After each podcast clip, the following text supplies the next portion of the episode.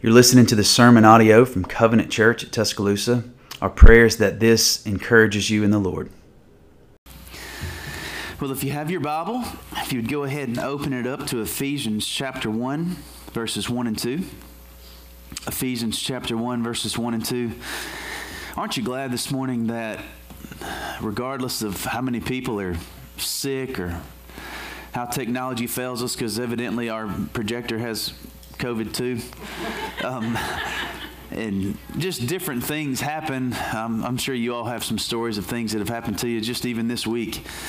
Um, that, that the main event of God's people gathering together is opening His Word and then the fact that we're together. Um, nothing can really hinder that. Um, as, as, as long as there's a group of people who are committed to open His Word and gather together the bells and whistles that we appreciate and enjoy every week are really just extra. And God can use them and they're beneficial. But the main thing that we need, God has provided for us in His Word and in one another. Augustine said, Where Scripture speaks, God speaks. And I thought it would be good, and we will probably do this at the beginning of every book that we start, um, to just remind you of a few things as, as far as our conviction and belief here at Covenant Church in regards to the Bible. We believe at Covenant Church that where God speaks, we must speak. We believe that God speaks through His written word and that we must speak from that word. We believe that the Bible is God breathed, it's authoritative, inerrant, sufficient, understandable, necessary, and timeless. From Genesis 1 to Revelation 22, we see God's mission as one of making worshipers of Jesus Christ from every tribe, tongue, and nation worked out through the preaching and the teaching of Scripture. And, and to that end, here at Covenant Church, we preach the word, and we preach all of it. And so we begin another journey, verse by verse, through, I, I, I don't know the count, um, but another book of the Bible. And, and, before we start these books, we typically answer a few questions uh, around context and authorship, and maybe even the question of, of why would we even study this book. And we're going to do that first. But before we do, I want to ask for God's help as we open His Word today. So let's pray. Father, we thank you for your faithfulness. We thank you for your word. We thank you that not one event of today or yesterday or one event tomorrow will catch you off guard that every person is here that you desire to be here, that your providence will play out in the beautiful truth that you are sovereign is a place for us to rest and to find confidence and hope and comfort. And so, Lord, as we open Ephesians this morning, I pray that you would speak to us. This, this short letter takes us to what I believe is the mountaintops of understanding the gospel. I thank you for it. We certainly need your help in studying it. I need your help in teaching it. And so, Father, we ask you to come now and minister to your people. It's in Christ's name. Amen. So, a fair question is why study Ephesians? Now, now there are some obvious answers to that. One, because it's God's word and, and all of those. Yes, that's true. But I want to give you three reasons that I believe it's vitally important for every Christian, not just Covenant Church, every Christian to study Ephesians. First is this uh, Ephesians increases our understanding of the gospel. And so, uh, un- unfortunately, we live in a day where there is much superficial Christianity. The shallow teaching is rampant. But when you get to Ephesians, and if a, if a preacher or teacher dares to tackle Ephesians, then uh, it leaves you with no choice other than to just jump in and to know you're going to be in some deep waters, some, some, some deep waters of the gospel, some deep spiritual truths that are unavoidable in this short letter. In fact, in Ephesians chapter 3, verse 8, if you want to turn there, if you have your Bible open, Ephesians 3, verse 8, listen to what Paul says. He says, To me, though I am very least of all the saints, this grace was given, listen, to preach to the Gentiles the unsearchable riches of Christ. And so Ephesians increases our understanding of the gospel. And friends, we don't ever want to lose the beauty of the most basic fundamental truths of the gospel that a six year old can understand. But I also don't want us to be annoyed by growing in our understanding of the gospel. I don't want us to avoid that. I don't want us to be fearful of learning more and more and more of the gospel because that is part of God's design in growing us in the truth of who he is and what he has done. And Ephesians is a place that we will have an increase of our understanding of the gospel. Second, why study Ephesians? Ephesians highlights the church.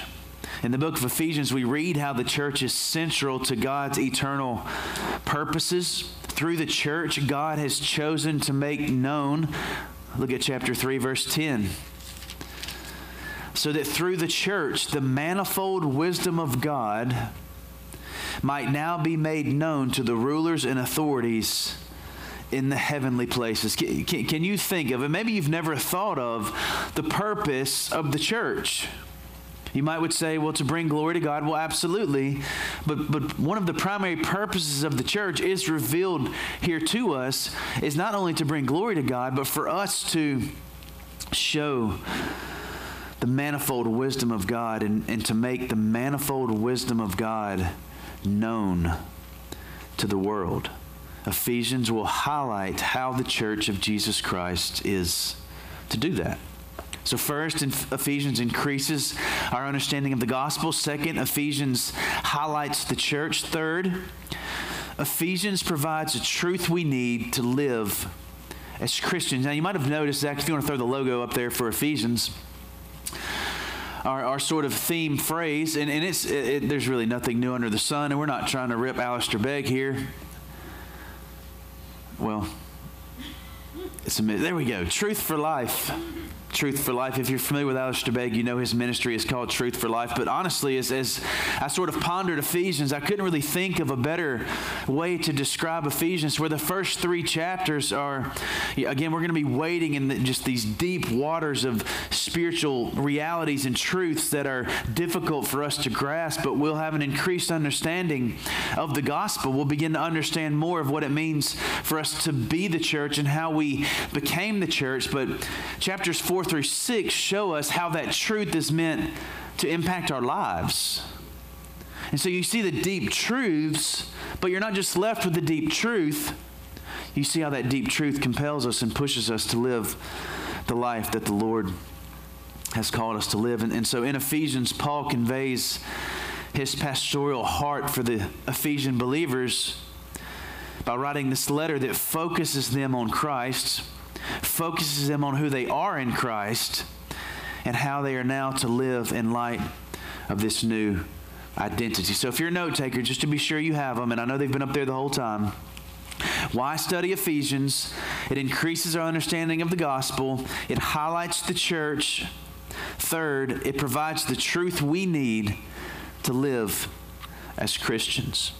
Now, Paul has, has sort of a pattern in all of his letters, and his pattern is this first is authorship, then recipients, then greeting. So if you look with me, in chapter 1, verses 1 and 2, you see that exact thing. You see him claiming to be the author, you see who the recipients are, and then you also see a formal greeting. Look at verse 1 of chapter 1 of Ephesians. Paul, an apostle of Christ Jesus, by the will of God, to the saints who are in Ephesus and are faithful in Christ Jesus. Verse 2, here's the greeting Grace to you and peace from God our Father and the Lord Jesus Christ. So, first is the author. Paul, introduces himself as the author of this letter. Now, if you did any extra study, you, and, and, really, uh, there are just very few books of the Bible, and some of you that have done, had seminary training or done more extensive study, then, then you know that authorship is questioned in almost every book at this point.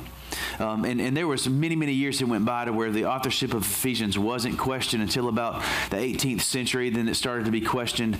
Uh, if, if, if, you've seen some of those questions around if Paul's the author or not, um, I, you know, I encourage you to chase those out, but I really feel like you'll land where the vast majority of people who are faithful to Scripture land, and that is that Paul is, in fact, the author of, of this letter. And, and, and so the author, is, as, as we see it, is Paul.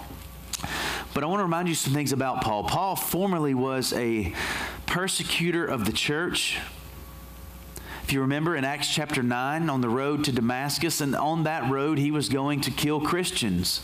Paul got up every day with a mission, and it was to destroy those who professed the resurrected Jesus Christ.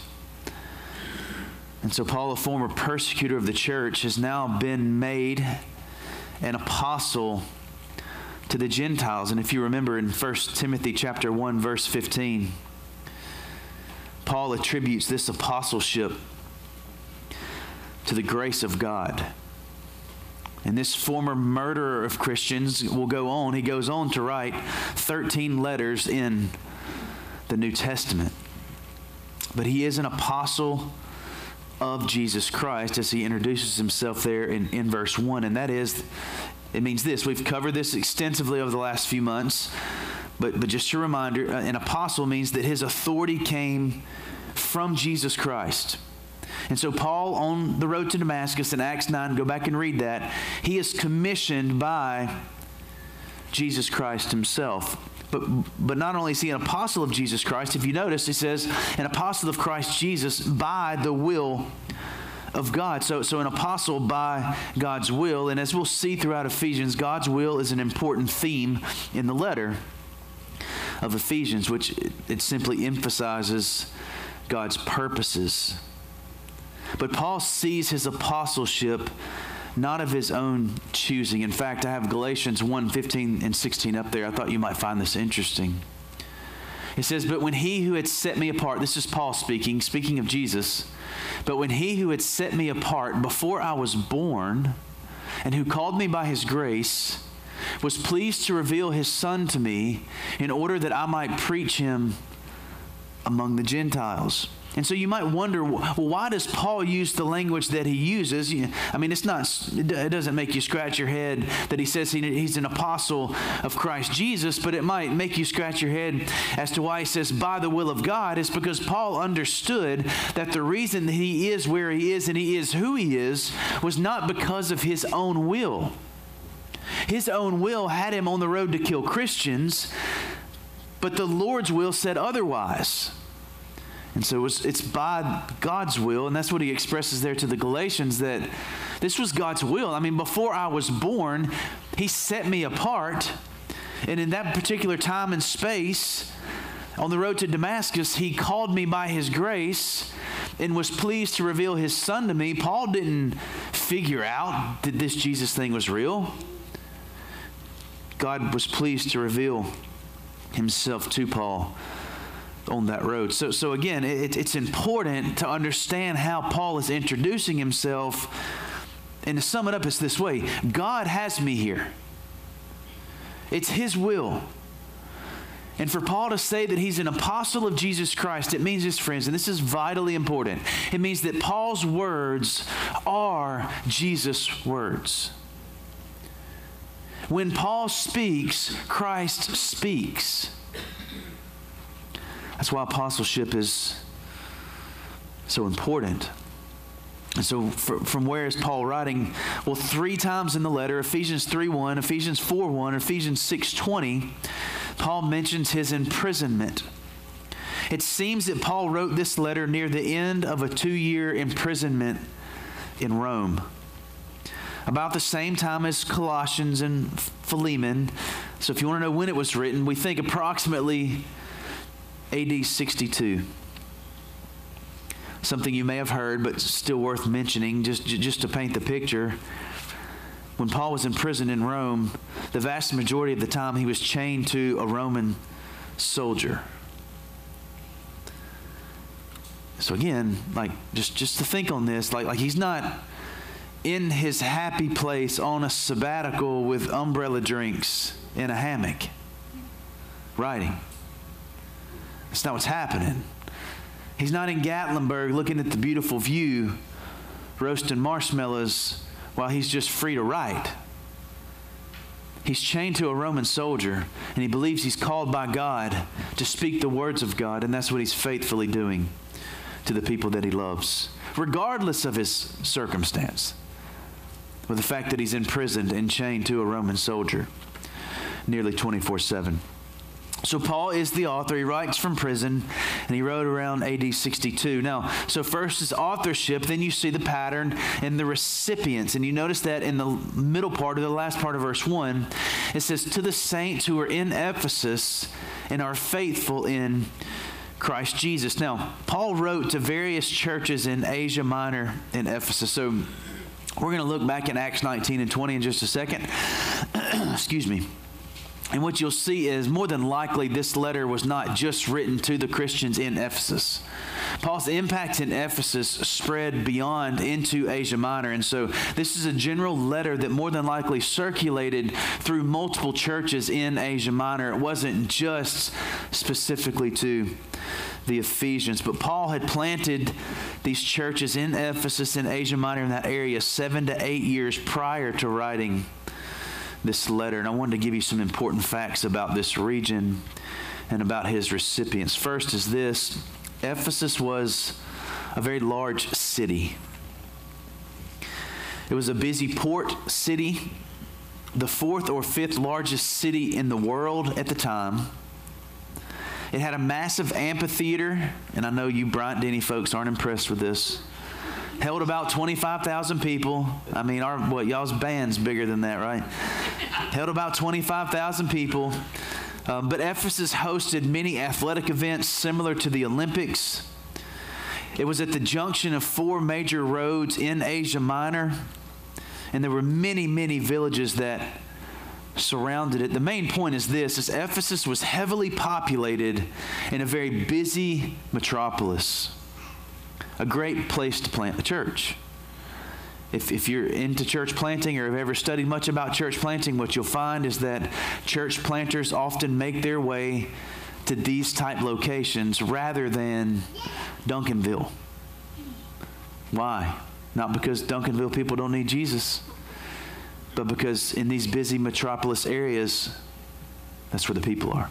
And there's often more opportunity to spread beyond that area if you start in that area. But Ephesus was a large city, so those he's writing to are in this large city.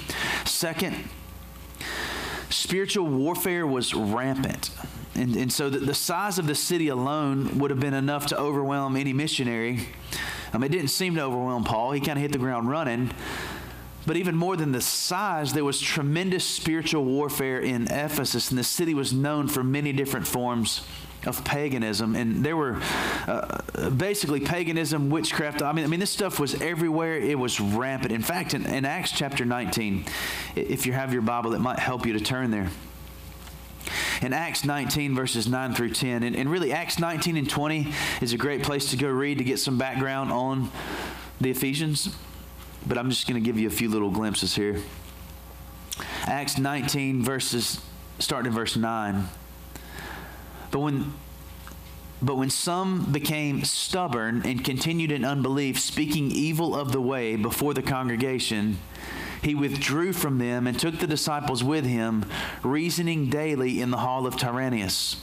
This continued for two years, so that all the residents of Asia heard the word of the Lord, both Jews and Greeks. And, and so, where we pick up in 9 and 10 of Acts 19, Paul has been faithfully preaching the gospel, but if you notice there, there, there there's this stubborn and continued unbelief, and they speak evil of the way.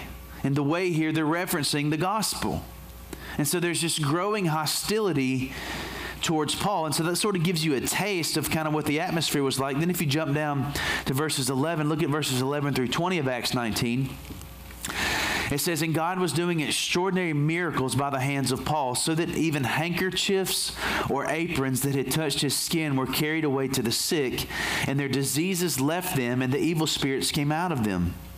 Then some of the itinerant Jewish exorcists undertook to invoke the name of the Lord Jesus over those who had evil spirits, saying, I adjure you by the Jesus whom Paul proclaims. Seven sons of Jewish high priests named Sceva were doing this, but the evil spirit answered them, Jesus I know, and Paul I recognize, but who are you? And the man in whom was the evil spirit leaped on them, mastered all of them, and overpowered them, so that they fled out of the house naked and wounded. And this became known to all the residents of Ephesus, both Jews and Greeks, and fear fell upon them all, and the name of the Lord Jesus was extolled. Also, many of those who were now believers came confessing and divulging their practices. Listen to this. And a number of those who had practiced magic arts brought their books together and burned them in the sight of all. That was when all the Harry Potter books got burned up. And, and, and they counted the value of them and found it came to 50,000 pieces of silver. Verse 20. So the word of the Lord continued to increase and prevail mightily.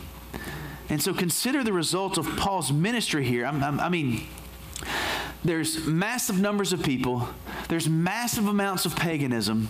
And Paul is just faithfully proclaiming the gospel, and every time there's this opposition and it rises up, he just sort of moves on to the next house, moves on to the next place, and continues to faithfully proclaim the gospel of Jesus Christ. And in spite of the spiritual warfare that was rampant, it continued to grow. And, and I think it's a quite dramatic account that culminates in the burning of books that more than likely contained spells and, I mean, other cultist practices. I mean, this is what we would call a spiritual awakening. But not everyone was thrilled with this movement. In fact, if you look down in verse 21 of Acts 19, and I'm not going to spend a whole lot more time here in Acts 19, but I want to kind of give you a taste of what Paul dealt with initially in Ephesus. Now, after these events, Paul resolved in the Spirit to pass through Macedonia and Achaia and go to Jerusalem, saying, After I have been there, I must also see Rome. And having sent into Macedonia two of his helpers, Timothy and Erastus, he himself stayed in Asia for a while.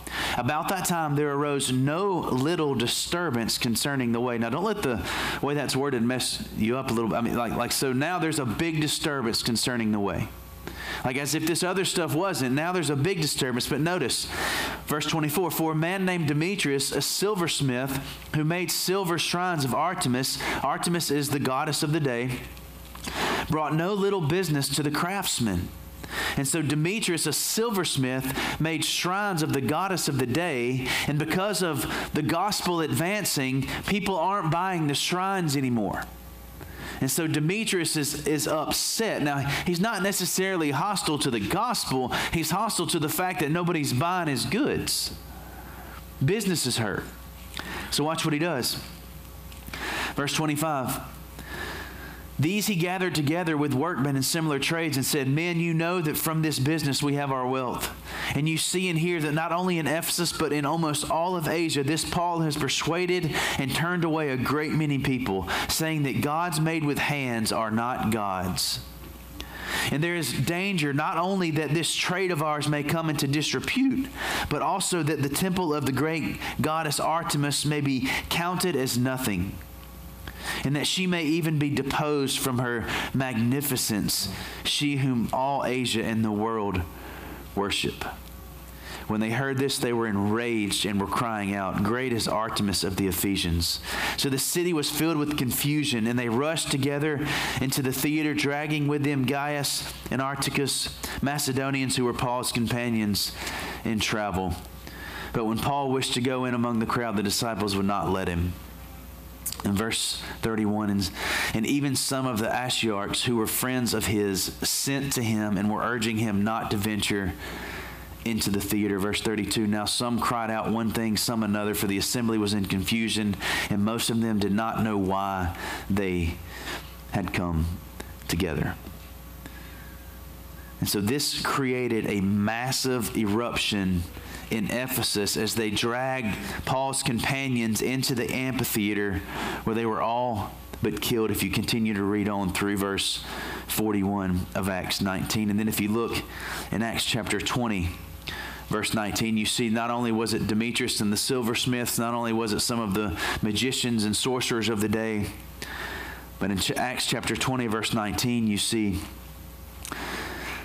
well, let's, let's look at verse 18. It says, and, and when they came to him, he said to them, You yourselves know how I lived among you the whole time from the first day that I set foot in Asia, serving the Lord with all humility, with tears, and with trials that happened to me. Listen, through the plots of the Jews. The Jews, the silversmiths, the magicians, the sorcerers, People hate Paul. People hate those that are proclaiming the gospel. Yet the gospel continued to advance. And, and I just want to paint this picture of, of, of how incredibly difficult of a place this would have been to minister. I mean, you almost couldn't blame Paul if he would have said at some point, Lord, I give up. Like, I, I, I just don't think I'm the guy the obstacles are too great for me. I, I think you're going to have to find someone else. But why didn't he? I think it goes back to his introduction. When he says, I'm an apostle of Jesus Christ by God's will. Paul didn't quit because he realized that his strength to face the obstacles were in provisions that were beyond him. They were in the power and promise of God's word, in the power of God's will. Ephesians was planted in large part and birthed during great opposition. And so those are who he was writing to. So we've seen the author, we've seen the recipients, and now we look at this official greeting to close our time in verse 2. Says, Grace to you and peace from God our Father and the Lord Jesus Christ. This, this greeting, Paul often opens his letters this way by saying, Grace to you, or starting with the word grace. Friends, this is not Paul saying hello.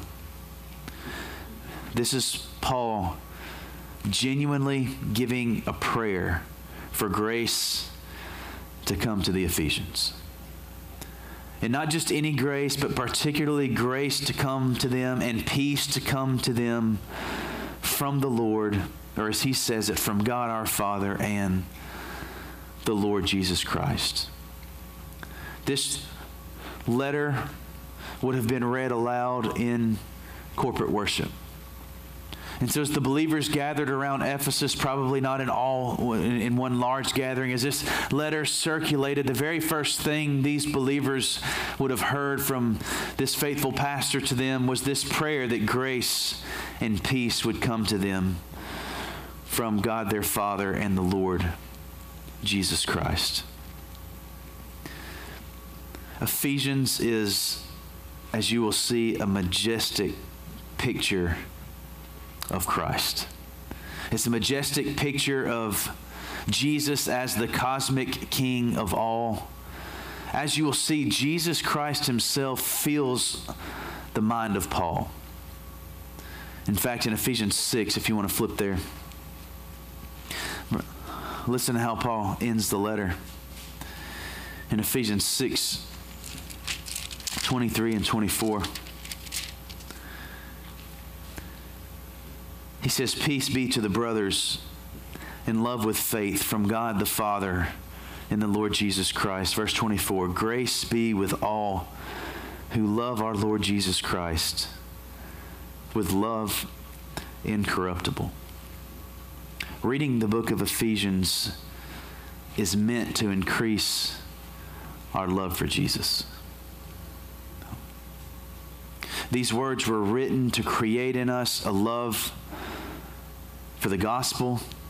They were written to deepen our understanding of the gospel. And I, for one, think it's remarkable, as we have seen, that Paul, in spite of all of the obstacles and all of the opposition, that he remained faithful and confident in the Lord's work. And think of it this way, friends. If Paul had not remained faithful and confident in the Lord's work and in the Lord's will, we wouldn't have this letter today. Now, of course, the Lord is, is at the bottom of it all. He's at the top of it all. He's in the middle of it all.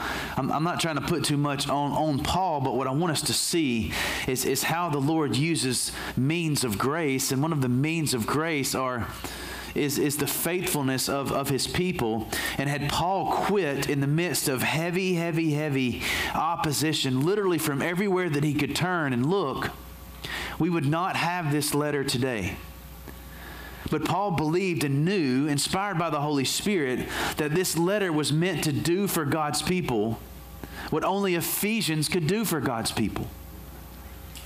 And that is to deepen our understanding of the gospel, increase our love for Jesus, and out of that to show us how to walk in faithful obedience, as Paul did to the Lord Jesus Christ.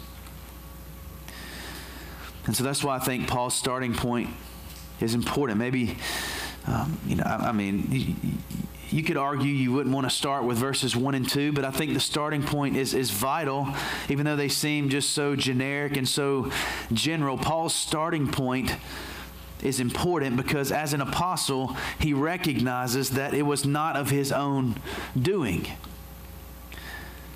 And so, as Paul writes this letter with confidence and writes this letter knowing that the gospel is going to advance, that the church of Jesus Christ is going to build, and the gates of hell will not prevail against it, what he has before his own eyes is not the future, you want to know where Paul's confidence in the gospel lies? Is, is because Paul understands more than anybody else how much distance there was between he and Christ, how opposed he was to Jesus Christ, that he was an actual, literal enemy of Jesus Christ, but Jesus Christ saved him. And so, as Paul thinks about his confidence in the gospel and his continued faithfulness to proclaim the gospel, he's not looking necessarily to the future. He's remembering what Christ had done for him. The greatest witness to Paul of the great power of the gospel was the gospel's claim on his own heart literally on the road to Damascus, Paul was transferred from one universe to the other. And he wasn't looking for it. And so, Paul knew, because he was a living example, that life can be different. Change is possible. And that the Lord does what he does by his own will. He's not dependent on my will, He's not dependent on your will. He's not dependent on the will of the Ephesians. The Lord is dependent on His own will, and we are to be dependent on the Lord's will as well. And I believe this is exactly what gave Paul the confidence to plant these churches and to follow up with this letter and to follow up with the content of this letter with the hope and the desire to increase their love for Christ and increase their understanding of Jesus Christ. Let's pray. We'd like to thank you for listening to the sermon audio from Covenant Church at Tuscaloosa. If you have any questions or would like to know more about our church, you can visit our website at www.covchurchtusk.com or you can email info at covchurchtusk.com. God bless.